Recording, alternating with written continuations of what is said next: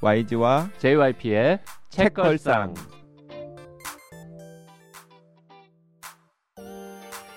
책에 관한 걸쭉하고 상큼한 이야기. YG와 JYP의 책걸상이 찾아왔습니다. YG 강량구입니다. JYP 박재영입니다. 네, 박평 박혜진입니다. 아 드디어 마지막 회입니다. 네, 여름 휴가 여름 휴가 특집. 특집 마지막 편. 네, 4탄. 오늘의 주제는 댓글 소개 후에 알려드리겠습니다. 팟빵에서 그래그레요님 YG가 추천해주신 케미스트 읽는 중인데요. 200쪽 읽었는데 아직 이만큼 남았답니다. 그래도 재밌어요. 이런 책은 쭉 읽어야 하는데 시간을 쪼개서 읽고 있네요. 정말 300쪽부터는 며칠 새벽까지 아 다시 갈게요. 그리고 며칠 있다가 다시 댓글을 쓰신 것 같습니다. 정말 300쪽부터는 며칠 새벽까지 책을 읽었습니다. 피곤하지만 재미있었고 영화를 보는 듯 했고요. 계속 조마조마하다가 거의 끝날 때쯤 되어서 아 해피엔딩이라는 게 기억이 났습니다. 피가 낭자하고 초조했지만 왠지 lovely한 느낌이 드는 책이네요. 음. 저희가 공식적으로 다루진 않고 YG가 중간중간에 짧게 투척한 책인데 네, 그 Chemist 스테, 네, 스테프니 메이어 너무 잘 아시는 Twilight의 음. 작가잖아요. 네. 저는 처음에는 이 Twilight 작가가 쓴 소설 야 스릴러 뭐 얼마나 스릴러스러우면 스릴러스럽겠어라고 생각했는데 어 기대 이상이었고 음. 페이지 터너예요. 음, 네. 그 작년 여름휴가 특집 때 제가 약간 여성이 주인공인 그런 재밌는 소설로 음. 중에 하나로 제가 소개를 했었던 것 같습니다. 네, 네. 자 디페랑스님의 댓글 좀 소개해 주시죠. 네, 항상 잘 듣고 있습니다. 아쉬운 마음 하나 담아서 댓글 남깁니다. 듣다 보면 세 분의 목소리 크기가 왔다 갔다 해서 무슨 말을 하는 건지 모를 때가 있습니다. 편집할 때 분명 음량도 조절하실 텐데 저처럼 애청자도 거슬릴 정도면 이 오락가락한 볼륨은 초보 청취자들에게 큰 진입 장벽으로 작용할 것 같습니다. 그거 하나 빼고는 더할 나위 없는 팟캐입니다. 잘 듣고 있는데 쓴소리라 송구합니다. 네, 죄송합니다. 네, 열심히 하겠습니다. 네, 네. 열심히 하겠습니다. 네. 저희가 그 이게 전문 방송이 아니라서 음. 원래 이렇게 진짜 방송 만드시는 분들은 마이크 앞에 앉은 사람들이 마이크를 잘 쓰잖아요. 그래서 일정한 거리에서 일정한 크기로 쫙 말을 할 뿐더러 엔지니어가 또 실시간으로 붙어가지고 네, 음. 세심하게 막 세심하게 또 조정을 이제 하죠. 말을 좀 작게 하거나 크게 하거나 뭐 마이크에서 떨어지면 막 또 만지면서 하잖아요. 음. 근데 우리는 이제 말하는 사람들도 막 마이크와의 거리가 왔다 갔다 하고 그리고 엔지니어는 없고 끝난 다음에 소리로 약간 조절하는 정도밖에 못하기 때문에 제약이 좀 있습니다만 더 열심히 편집해 보도록 하겠습니다. 네, 그래서 그 디페랑스님 지적 받고 나서 YG가 약간 성질 부렸어요. 아니 성질 부린 게 아니라 몸이 많이 고정돼 있는 몸이 것 많이. 고정돼 있어요, 네. 진짜 진짜 지금. 억압돼 있는 것 같아. 뒤에서 누가 잡고 있는 것 같아. 음, 몸을 저렇게 고정시킨다고 하긴 하는데 하다 보면 거리는 왔다 갔다 합니다. 네, 여전히. 또막 고개 돌리고 막 네. 말하고 그러더라고요. 그러면서 이제 우리 편집하는 친구한테 왜 소리 조절이 잘 안 되느냐고 막 짜증내고 막 네, 이렇게 묻는군요. 네.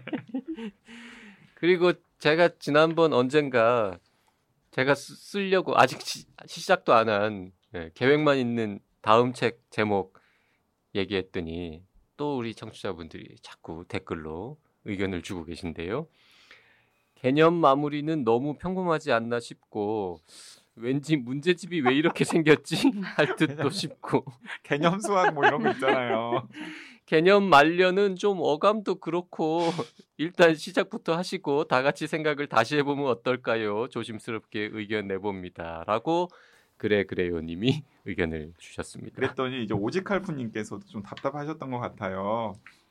JYP님의 미래 책의 제목을 개념 마무리, 개념 말년 중에 선택을 하시겠다면 개념 마무리가 더 좋을 것 같아요.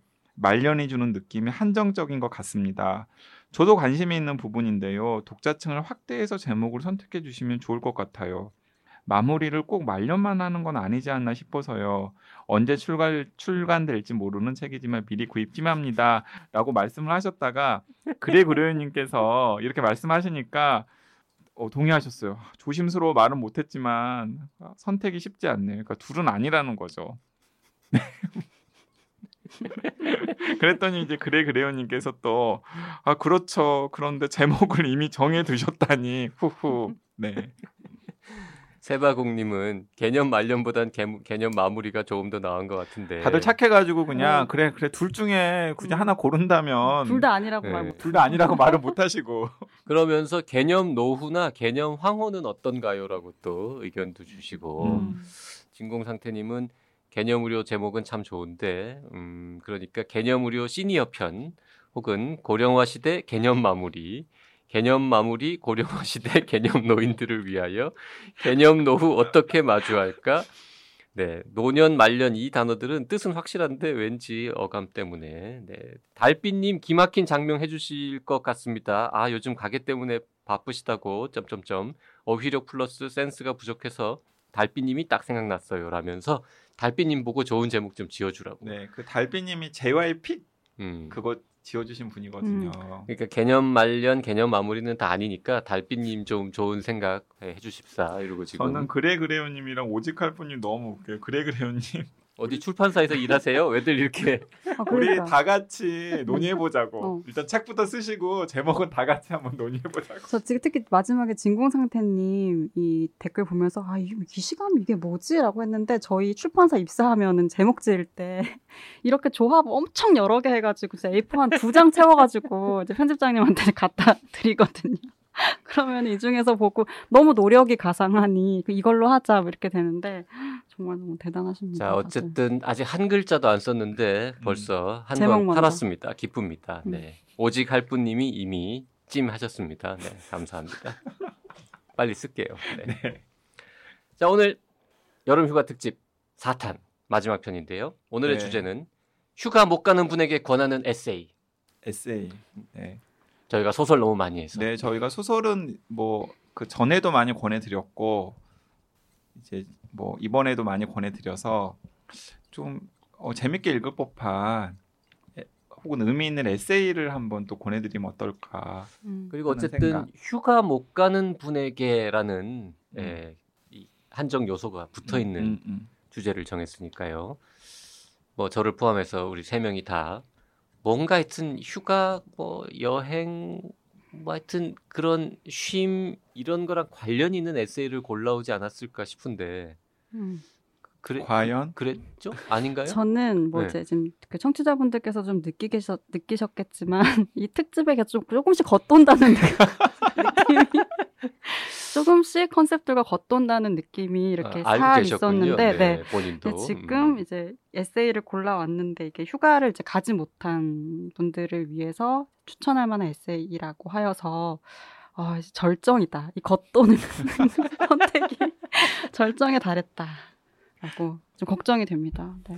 저는 어, 이것도 되게 어려웠어요. 왜냐하면 네. JYP는 또 여행 준비가 취미다 보니까 음. 여행 관련 책도 굉장히 많지 않겠습니까? 그리고 여행 가는 책 저번에 또 여행 특집 할때 네, 한번 네. 방출 쫙 했었잖아요. 그거 말고도 또 됐다 많아요. 음. 그래가지고 어, 여행 못 가는 분들에게 권하고 싶은 에세이, 그러니까 제가 가진 에세이의 태반은 다 여행 관련이 있어요. 음. 음. 그래서 그 중에 뭘 골라올지 고민을 음. 했는데 박평은 거꾸로 그런 게 오히려 없어서 네. 역시 오늘도 겉도는 거를 지금 약간 겉돌 고요. 그리고 이제 여행을 못 가는데 이미 그 여행을 자꾸 환기시키는 음. 그런 에세이를 읽는다는 것이 더 열받는 네. 일이다. 그러니까 좀 저도 그렇지 박평 얘기에 않을까. 동감. 음. 오히려 음. 약간 좀 여행 생각을 떨쳐버릴 정도로 음. 흥미진진한 아. 에세이. 음. 전혀 다르게 들 생각을 했군요. 네, 저는 네, 여행을 마치 나는 이번에 못 가지만 내가 어딘가를 여행하는 것 같은 느낌, 대리만족할. 수 있는 이런 음. 걸 골라왔는데 네, 그래서 저는 저도 처음에는 JYP처럼 생각해서 여행이 들어가 있는 에세이를 하나 골랐다가 음. 그거 치워버리고 음, 전혀 다른 스타일의 아하. 에세이로 바꿨어요. 그러니까 여행 평 들어가는 식으로. 에세이를 골라오는 거는 너무 일차원적이고 유치한 일인 것 같다. 보통 사람 생각이다. 이렇게 생각하는 거죠 지금. 자, 보통을 훨씬 뛰어넘는 그런 YG 픽부터 한번 이번에는 까볼까요? 아 저는 이, 이 작가를 좀 다시 한번 강조해서 소개시켜 소개를 시켜 드리고 싶어서 골라온 측면도 있는데요. 제가 그냥 여행 특집 때도 한번 지나가면서 이야기를 했었던 작가인데 피에르 바야르라고 하는 프랑스의 음. 이제 지식인이 있어요. 근데 그분이 굉장히 감각적인 에세이를 그러니까 흔히 프랑스의 에세이스트 하면은 알랭드 보통 음. 많이들 생각하시잖아요. 근데 제가 생각하기에는 알랭드 보통도 훌륭하지만은 알랭드 보통보다도 훨씬 더 지적 자극을 주면서도 훌륭한 지식인 겸 에세이스트 중에서 피에르 바야르라고 하는 음. 지식인이 있는데 그 피에르 바야르의 책들이 굉장히 국내에 많이 소개가 되어 있어요. 그 중에서 어, 좀 진입 장벽이 가장 낮은 책을 한 권 제가 가지고 음. 왔습니다. 어떤 책이냐면 누가 로저 에크로이드를 죽였는가. 음. 오, 그거 꽤 된 책인데 네, 꽤 된 책이죠. 저 그러니까- 제목, 제목은 참 흥미로웠는데 안 음. 봤어요. 네. 아, 무슨 그- 책입니까? 이제 그 책이 뭐냐면 이제 누가 로저 에크로이드를 죽였는가라는 제목을 듣자마자 어 에크로이드 어, 어디서 들어봤는데, 어디서 들어봤는데 네네. 하시는 분이라면 그분은 어렸을 때 추리 소설 좀 읽으셨던 분이에요. 음. 네. 그 에거서 크리스티라고 하는 걸출한 이 추리 작가의 대표작 중에 하나로 꼽히는 게 에크로이드 살인 사건이라고 음. 하는 추리 소설이에요. 1926년에 그 시골 마을의 대지주인 로저 에크로이드가 살해를 당했는데 어 이제 마침 이제 그 마을에 그 에거서 크리스티가 창조한 유명한 탐정 푸아로가 이제 와 있었던 거죠.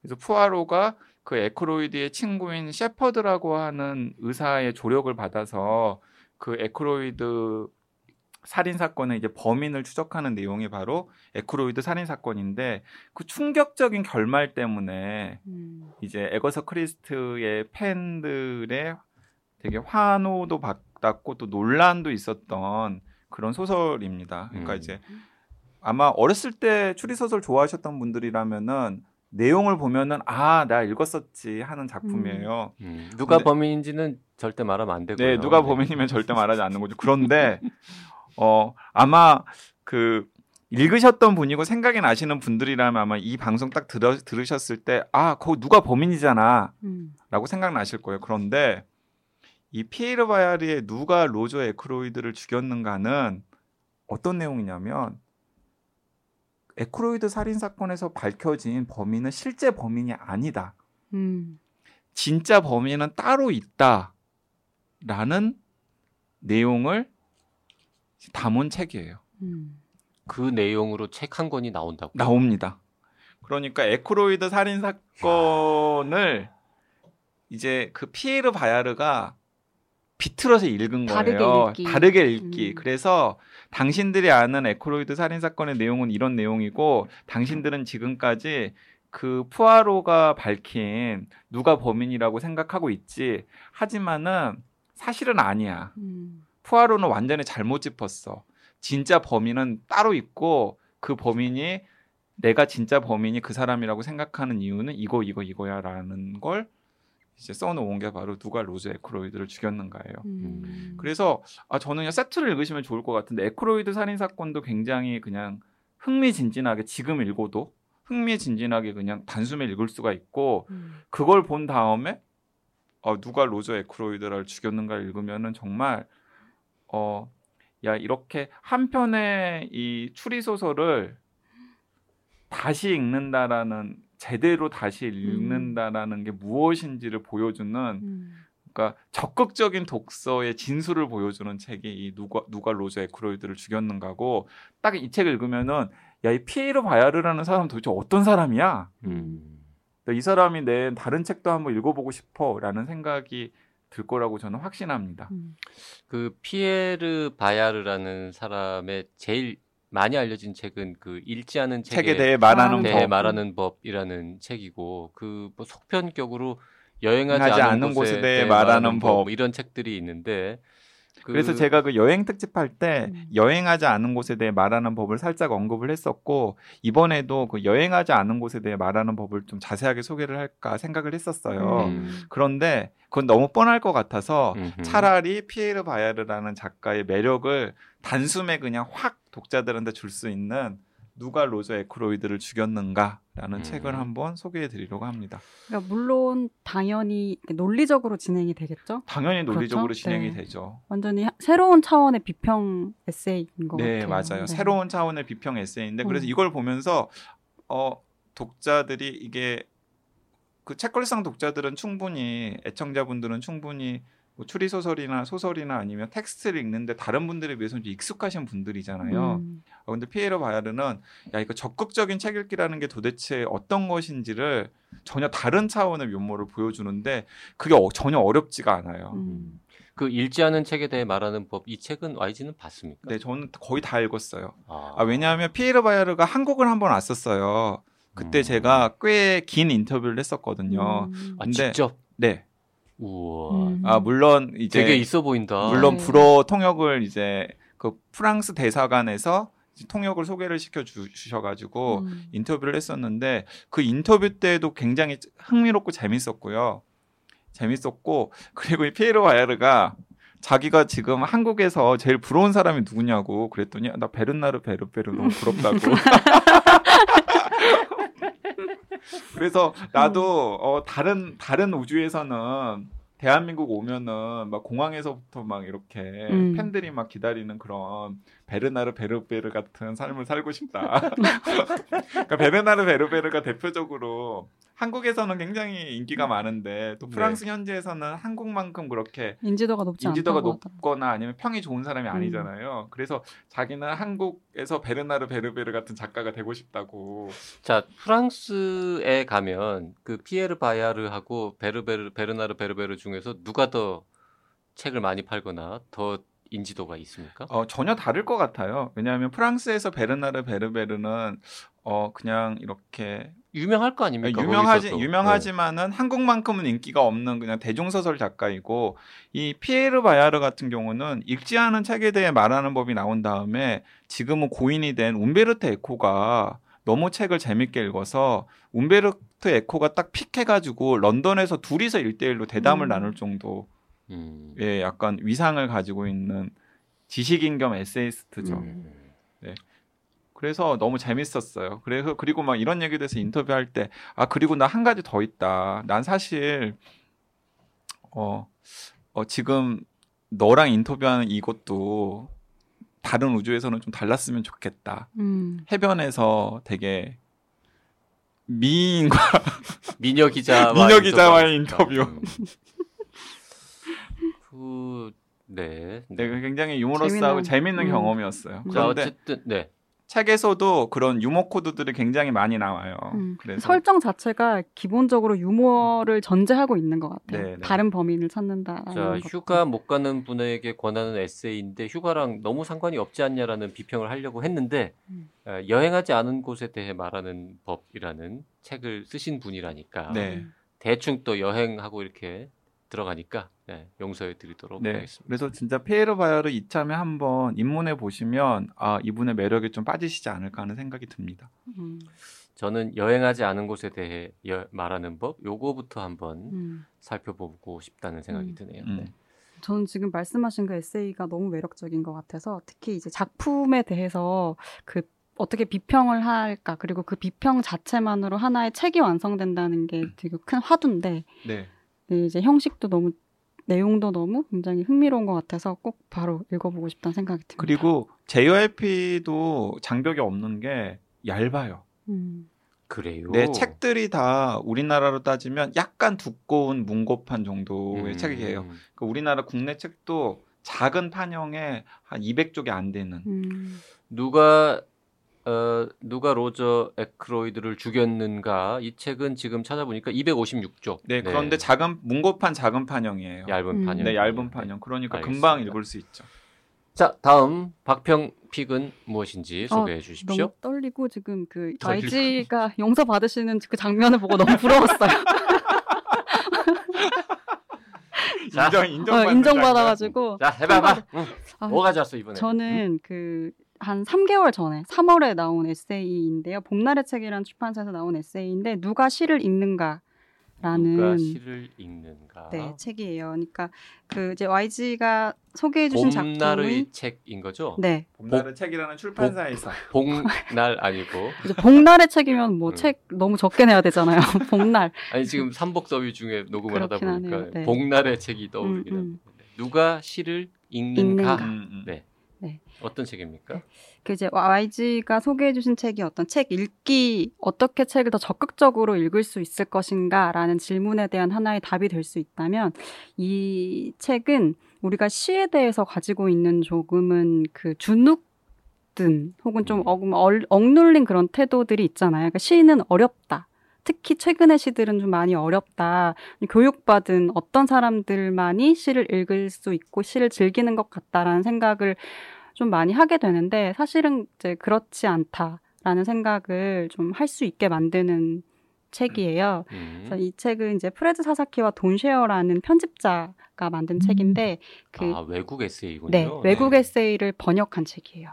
그러니까 미국에 굉장히 오래된 그러니까 유서가 깊은 포에트리라는 시 전문 잡지가 있는데 그 잡지에서 한 코너를 꾸린 거예요. 이제 지금 여기에 시선이라는 코너를 꾸려서 어 이제 여러 사람들이 왜 시를 읽는지 나에게 시라는 것은 어떤 것인지, 시적 경험이라는 건 어떤 건지, 이런 것들을 좀 그 편안한 형식으로 또 길지 않은 형태의 글로 연재를 꾸준히 했습니다. 그래서 그것들을 좀 편집을 해서 50명의 시 읽기 를 이제 엮은 책이 바로 이 누가 시를 읽는가라는 책인데요. 이렇게 쭉 목록들을 보면은 어, 이렇게 일반적인 그 독자들은 아니고요.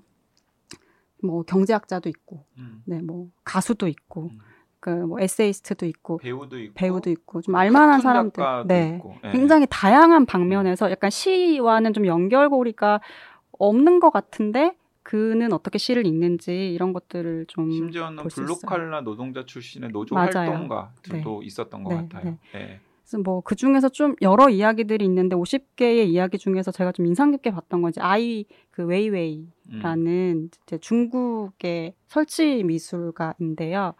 이 제가 예전에 미국 갔을 때도 그 새장 시리즈 큰 세 장을 만들어서 이렇게 뭐 큰 공원들에 세워놓고 한 이런 설치 미술 활동을 하는데 이제 인권과 관련된 설치 미술을 하는 유명한 이제 예술가라고 하더라고요. 네.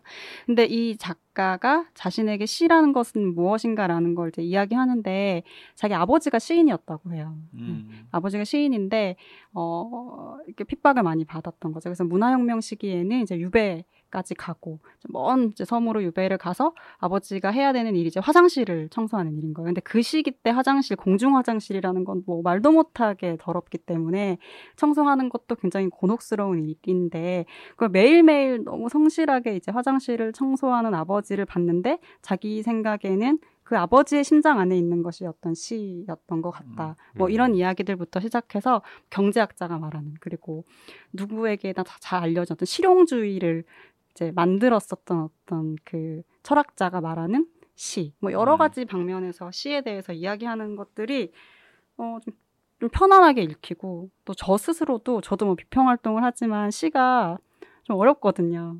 근데 이런 얘기를 많이 들어요. 한국 시가 유독 어렵다. 그러니까 음. 시가 어려운 건 한국밖에 없다 이런 이야기들을 진짜 많이 들었어요. 그래서 워낙에 그런 이야기들을 많이 하니까 정말 그런가 보다라는 생각을 했는데 이 책을 보니까 딱히 그런 것 같진 않더라고요. 여기도 시가 너무 어렵다. 음. 나 대학에서 시를 공부한 사람들만 시를 쓰는 것 같다라는 이야기들이 막 나와요. 자, 이런 것이 꼭 여기에서만 이제 벌어지는 일들은 아니구나 이런 생각들도 들고 해가지고 좀 편안하면서도 좀 시를 가까이 느낄 수 있는 어떤 계기가 되는 책일 음. 것 같아요. 네. 네. 음. 어, 저는 저도 이제 이 누가 시를 읽는가를 그 읽었거든요. 음. 책이 나오자마자 읽었는데 그 어, 애청자분들에게 한 가지 정보를 주자면 이 봄나르 책에서 이 책의 컨셉이 너무 좋잖아요. 음. 그래서 이 미국에서 나온 책이 한국어판 누가 시를 읽는가를 낸 봄나르 책에서 지금 그걸 하고 있는 걸로 알고 있어요. 한국판 누가 시를 읽는가를 음. 이제 내보려고. 음. 음. 그러니까 그게 훨씬 재밌을 것 같긴 합니다. 그렇죠. 네, 조금 더 생활 우리 생활을 맞아요. 공유하고 있는 그러니까 한국에서 지금 시를 쓰고 시를 읽는 음. 사람들에게 어, 시가 도대체 나한테 무엇인지를 음. 짧은 에세이 혹은 시로 써서 봄나루 책 편집부에 보내주면 음. 그걸 갈무리해서 음. 한국판 누가 시를 읽는가라는 책을 이제 낸다고 해서 저는 음. 그 기획에 되게 박수를 보냈고요.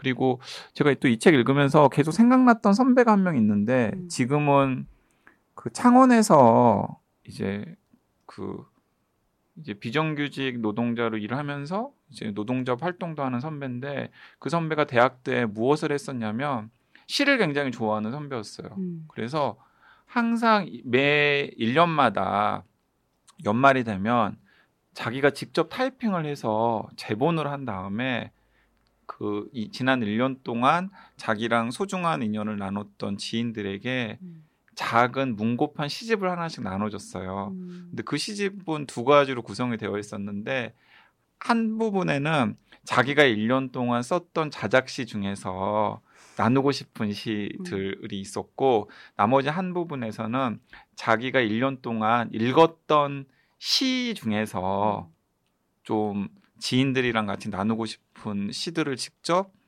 타이핑을 해가지고 이렇게 작은 책으로 묶어서 음. 했는데 저희 집에 그 책이 한 너댓 권 정도가 아직까지도 계속 있거든요. 대학 때 음. 받았던 것들이. 그러니까 그렇게 시가 삶의 어느 현장에 있든지 간에 음. 어, 사람들에게 큰 힘이 되고 될 수 있다라는 사실을 이 음. 그 선배의 행동 그리고 또 누가 시를 읽는가라는 책을 통해서 다시 한번 확인해 볼 수 있었던 음. 것 같다는 생각이 들어요. 음. 음.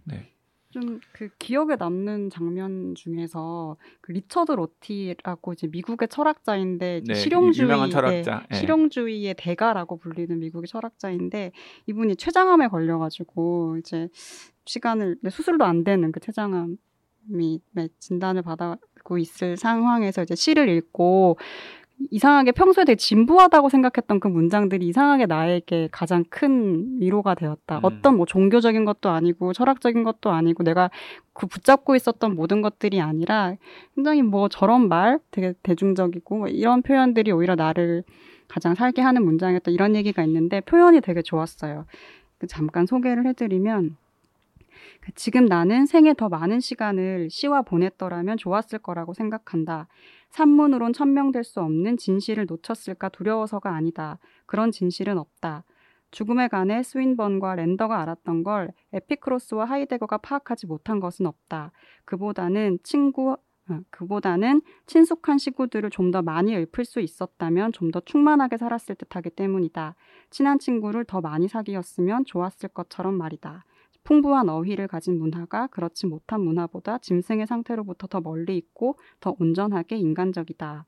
개별 인간은 저마다의 기억이 충분하게 시로 저장될 때 더 온전히 인간적이다. 이런 문장들이 있는데 저는 너무 좋더라고요. 그래서 음. 좀 오랫동안 이렇게 그어놓고 많이 보고 했던 문장들이에요. 음. 네.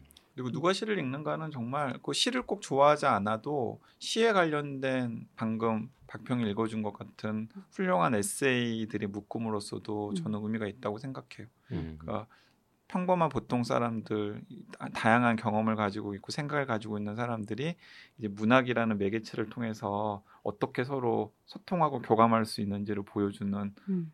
약간 한 장을 여는 책이라고나 할까? 약간 휴가 보낼 때도 일상의 언어에서 좀 멀어져서 내가 일상에서는 사용하지 않은 어떤 언어들에 좀 빠져 있으면 저는 사실 그게 좀 휴가인 것 같아요. 재충전 혹은 사람이 이제 모드를 전환하는 게 언어를 전환하는 거라고 생각하거든요. 음. 그런 측면에서 보면 이제 이런 책들을 읽으면서 지금 마지막 멘트는 그 용서받기 네, 용서받기 위해서 막 급하게 막 이렇게 네. 자, 용서해 주세요. 인정해 주세요. 네, 용서해 드리도록 하겠습니다. 네. 조금 겉도는 느낌이 없지 네. 않지만 네. 누가 시를 읽는가 음. 사실 저런 책을 특히 이제 한국인들이 한국 시에 관해서 얘기한 것도 아닌 음, 미국 사람들이 미국의 시에 대해서 얘기한 거를 휴가 때 아니면 언제 읽겠습니까? 네. 네. 이해 겸 용서해 드리도록 하겠습니다. 네. 자, 어, 두 분은 여행과 직접적으로 관련 있는 에세이는 어, 너무 일차원적이고 유치하고 일반인들이나 하는 짓이라고 말씀하셨습니다만, 네, 일반인 JYP는 정말 일차원적이고 유치하게 여행과 관련이 있는 여행 에세이를 들고 왔습니다. 심지어 제목에 여행 딱 붙어 있는 제목에도 여행이 들어갑니다. 제가 아, 우리 애청자분들은 아십니다만 에세이를 정말 안 읽는 사람 아닙니까? 네. 음. 하지만 제가 좋아하는 에세이스트가 없지는 않습니다. 그 중에는 에세이스트이기도 한 작가 우리 음. 박완서 선생님이 계십니다. 음. 그 에세이 특집 할 때도 네, 그때도 한. 권. 그때는 네. 아마 두부라는 네. 산문집을 소개했던 것 같은데 박완 선생님이 한 70대 중반쯤에 내신 잃어버린 여행 가방이라 고 하는 에, 산문집이 있습니다. 박완서 기행 산문집이라는 제목이 붙어 있고요. 2005년인가에 초판이 나왔는데요. 십몇 년이 돼서 요즘은 구하기가 힘들지 않을까라는 걱정을 하면서 이번에 검색을 해봤더니 웬걸 여전히 모든 온라인 서점에서 쉽게 구할 수 있는 그런 책입니다. 여전히 좀 팔리고 있더라고요. 음. 역시 좋은 책은 음. 예, 오래 가는구나 이런 생각을 했습니다. 이 책은 음, 여행, 그러니까 기행 산문집이라고 되어 있는데 뭐 여행기예요. 기본적으로 여행기인데 어, 좀 인생을 좀 사신 분 음. 그리고 어, 훌륭한 또 스토리텔러 작가이시고 그 다음에 뭐 아시는 분은 아시겠습니다만 뭐 이분네 가족사도 또 그렇게 음. 평화롭진 않았잖아요. 뭐 음. 이런저런 굴곡도 있고 그런 분이 쓴 여행기라는 점에서 보통 우리가 흔히 보는 어, 여행기하고는 결이 다- 다릅니다. 음. 음. 그리고 목적지 자체도 좀 결이 달라요.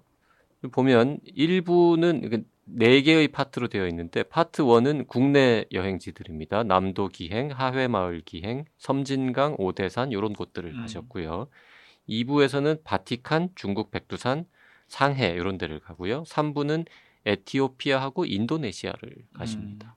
그리고 4부에서는 티베트하고 카트만두를 갔다 오세요. 다 이게 흔하지 않은 여행지라는 점에서 음. 음. 네. 뭐 휴가를 가도 우리가 이런 데는 잘 안 가잖아요. 음. 네, 그래서 조금 특이한 경험들을 하실 수 있다는 점에서 좋고 목적지 이름이 적혀 있지 않은 유일한 글이 딱 한 편 있는데 그거의 제목이 잃어버린 여행 가방입니다. 음. 그래서 그 글의 제목을 그대로 책 제목으로 썼는데요. 제가 음, 긴 설명 없이 책의 일부를 읽어드리려고 어, 줄을 쳐왔습니다. 조금 긴 느낌이 있지만 읽어드리겠습니다. 목소리 가다듬고 잘 읽어주세요. 중간중간 발췌해서 읽겠습니다. 매년 1월이면 독일의 루프트한자 항공사에서 여행객들이 분실하고 찾아가지 않은 여행 가방을 공개적으로 경매에 붙인다고 한다. 그 안에 무엇이 들어있는지 모른다는 게 호기심을 자극하지만 굉장한 귀중품이 들어있을 가능성은 거의 없다. 일단 자기 앞으로 낙찰이 되면 가방은 즉시 관중들 앞에서 개봉되어 그 내용물이 만천하에 공개된다. 낙찰자나 구경꾼이나 같이 낄낄대며 즐거워하는 광경이 눈에 선하다. 타인의 사생활을 엿보고 싶은 숨은 욕망은 국적이나 개인의 인격 차이에 상관없이 공통된 것인가 보다. 이 글을 쓰시게 된 이유가 박원서 선생님이 어, 인도에서 돌아오는 길에 가방을 세 개를 붙이는데 그 중에 하나가 없어지는 경험을 하십니다. 음. 그리고 그 가방 하나는 결국 못 찾아요. 그래서 그 얘기를 이제 하시는데 조금 더 읽을게요. 만일 누가 그 가방을 연다면 더러운 속옷과 양말이 꾸역꾸역 마치 죽은 짐승의 내장처럼 냄새를 풍기며 쏟아져 나올 것이다. 루프트 한자 항공이 아니었으니 경매에 붙여 개봉하지는 않았겠지만 만일 겉모양만 보고 꽤 괜찮은 게 든 줄 알고 슬쩍 빼돌린 속 검은 사람이 개봉을 했다고 해도 창피하긴 마찬가지였다. 속 검은 사람 앞에서일수록 반듯한 내용물을 보여주고 싶었다. 그 안에는 때 묻은 속옷 말고 더 창피한 것도 들어 있었다. 파리에 들렀을 때 슈퍼에서 봉지에 든 인스턴트 커피를 잔뜩 사서는 옷 사이사이에 끼워 넣은 것이다. 그때만 해도 국내에선 커피가 비싼 귀물이었다. 외국 갔다 오는 사람이 커피 한 봉지만 선물로 주어도 고맙고 반갑고 그랬기 때문에 나도 친지들에게 그걸 선물할 작정이었다. 지금 생각하면 얼마나 궁상맞은 선물인가. 나의 그 큰 여행 가방 안에는 1980년대 내 나라의 궁핍과 나의 나태가 고스란히 들어 있었다. 마지막 부분을 읽어드리겠습니다. 그러나 내가 정말로 두려워해야 할 것은 이 육신이란 여행 가방 안에 깃들었던 내 영혼을 절대로 기만할 수 없는 엄정한 시선, 숨을 곳 없는 밝음 앞에 드러내는 순간이 아닐까. 가장 두려워해야 할 것을 별로 두려워하지 않는 것은 내가 일생 끌고 온 이 남루한 여행 가방을 열 분이 주님이기 때문일 것이다. 주님 앞에서는 허세를 부릴 필요도 없고 눈가림도 안 통할 테니 도리어 걱정이 안 된다. 걱정이란 요리조리 빠져나갈 구멍을 궁리할 때 생기는 법이다. 이게 저의 전부입니다. 나를 숨겨준 여행 가방을 미련 없이 버리고 나의 전체를 온전히 드러낼 때 그분은 혹시 이렇게 나를 위로해 주시지 않을까? 오냐, 그래도 잘 살아냈다. 이제 편히 쉬거라. 음. 음. 그러니까 뭐 대충 들으셨겠지만 에, 실제로 잃어버린 여행 가방이 있었던 경험 그리고 어디선가 읽었던 그 버려진 여행 가방을 경매에 붙이는 음, 이벤트에 관한 이야기 이런 것들을 엮어서 글을 쭉 쓰시면서 여행 가방이라는 게 결국 육신이 아니겠는가 뭐 음. 이런 이야기로 쭉 이어지는데 저는 에세이 뭐 그냥 뭐 이렇게 뭐 무슨 내용인지 잘 모르겠고 뭐 이렇게 막 아름답고 블링블링한 글들만 있는 에세이는 참 싫어하는데 음. 이렇게 스토리가 막 있는 에세이 그리고 음. 스토리를 따라서 쭉 가다 보니까 갑자기 헉 이러고 뭔가 이렇게 예, 음. 성찰이 담겨 있는 이런 음. 에세이들은 참 좋아하는 편인데 뭐 박완서 선생님의 음. 이 책은 예, 여행기이지만은 그냥 인생에 관한 이야기이고 음. 그리고 곳곳에 음, 한국인 우리 가난한 시절을 거쳐서 이제는 부자가 된 한국 사람들이 가난한 시절에 부자 나라를 갔을 때 느꼈던 점들 또 부자 시절에 가난한 나라를 갔을 때 느꼈던 점들 이런 것들을 쭉 써놓으셨는데 하여튼 저는 어, 여행기 혹은 기행 산문집 중에서는 거의 한국에서 가장 훌륭한 책 중에 하나다 이런 음. 생각을 평소에 갖고 있었기 때문에 오늘 에, 여행 그러니까 휴가 못 가는 분에게 권하는 에세이로 박완서의 잃어버린 여행 가방 요거를 추천해 드리겠습니다. 네, 좋습니다. 잃어버린 여행 가방.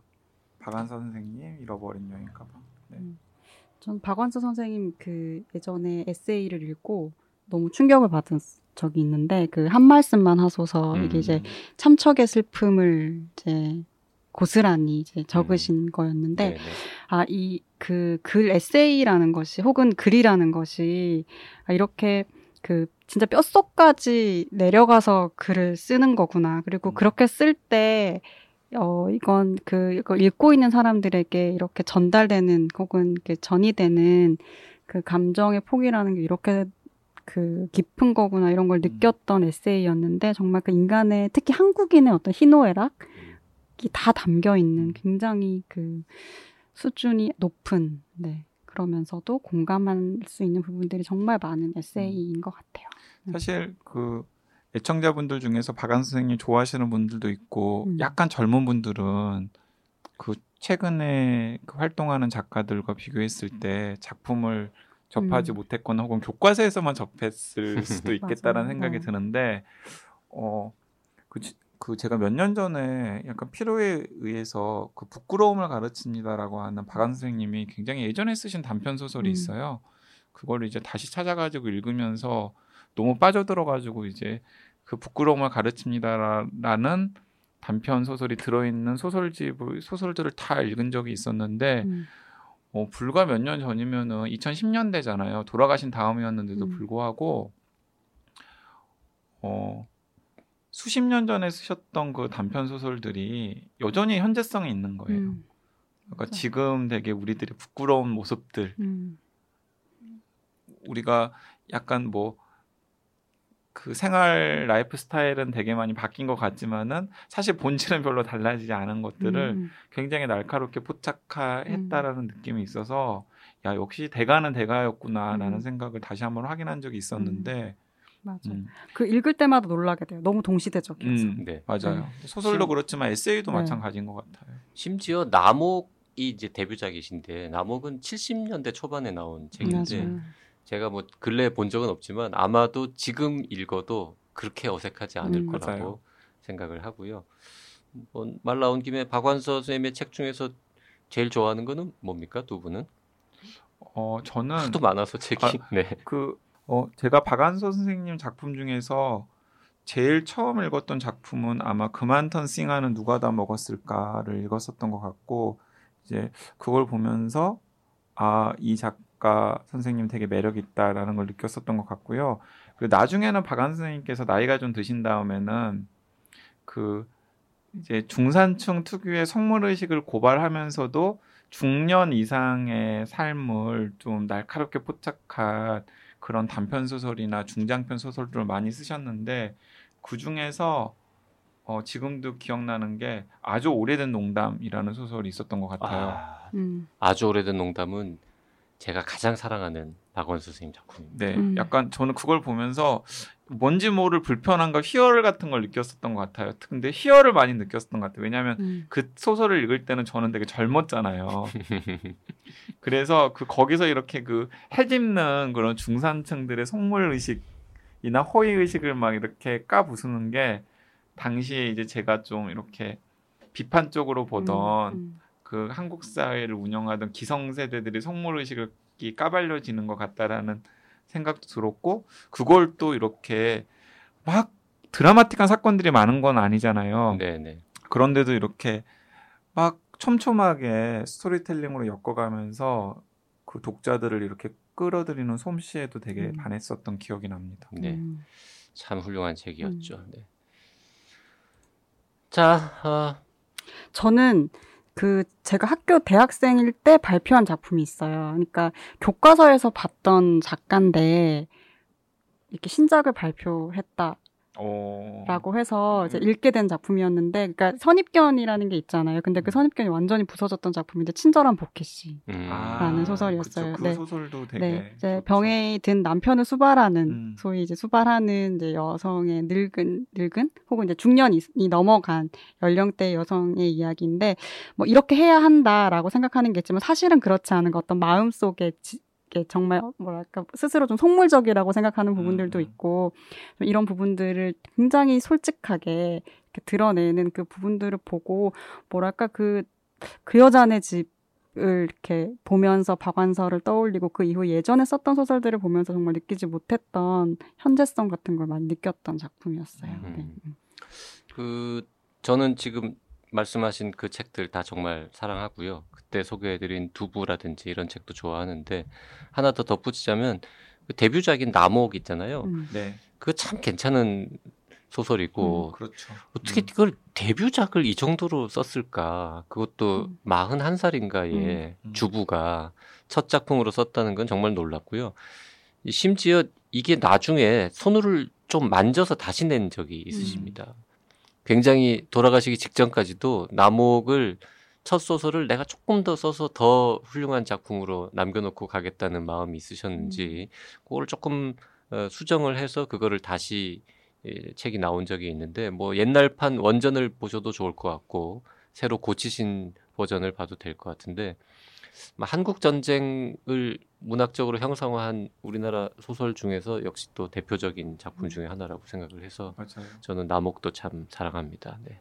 자 오늘 어, 여름 휴가 특집 4탄 휴가 못 가는 분에게 권하는 에세이 오늘 소개한 책들도 한번 읊을까요? 네 박완서의 기행 산문집 잃어버린 여행 가방 네, 그리고 YG가 굉장히 좋아하는 지식인 에세이스트 피에르 바야르의 누가 로저 에크로이드를 죽였는가 그리고 이게 좋으면 여행하지 않은 곳에 대해 말하는 법, 읽지 않은 책에 대해 말하는 법까지도 읽어보시길 바랍니다. 네. 그리고 한때 시를 읽었으나 지금은 시를 멀찌감치 미뤄둔 분들을 위해서 프레드 사사키와 돈쉐어가 엮은 누가 시를 읽는가도 추천드립니다. 자 여름 휴가 특집 마치고요 다음번 다음 주에는 원래대로 돌아와서 또 다시 돌아오도록 하겠습니다. 야, 여름 휴가 뭐 이런 책들이랑 함께 하면은 안 가도 되겠네 음. 휴가.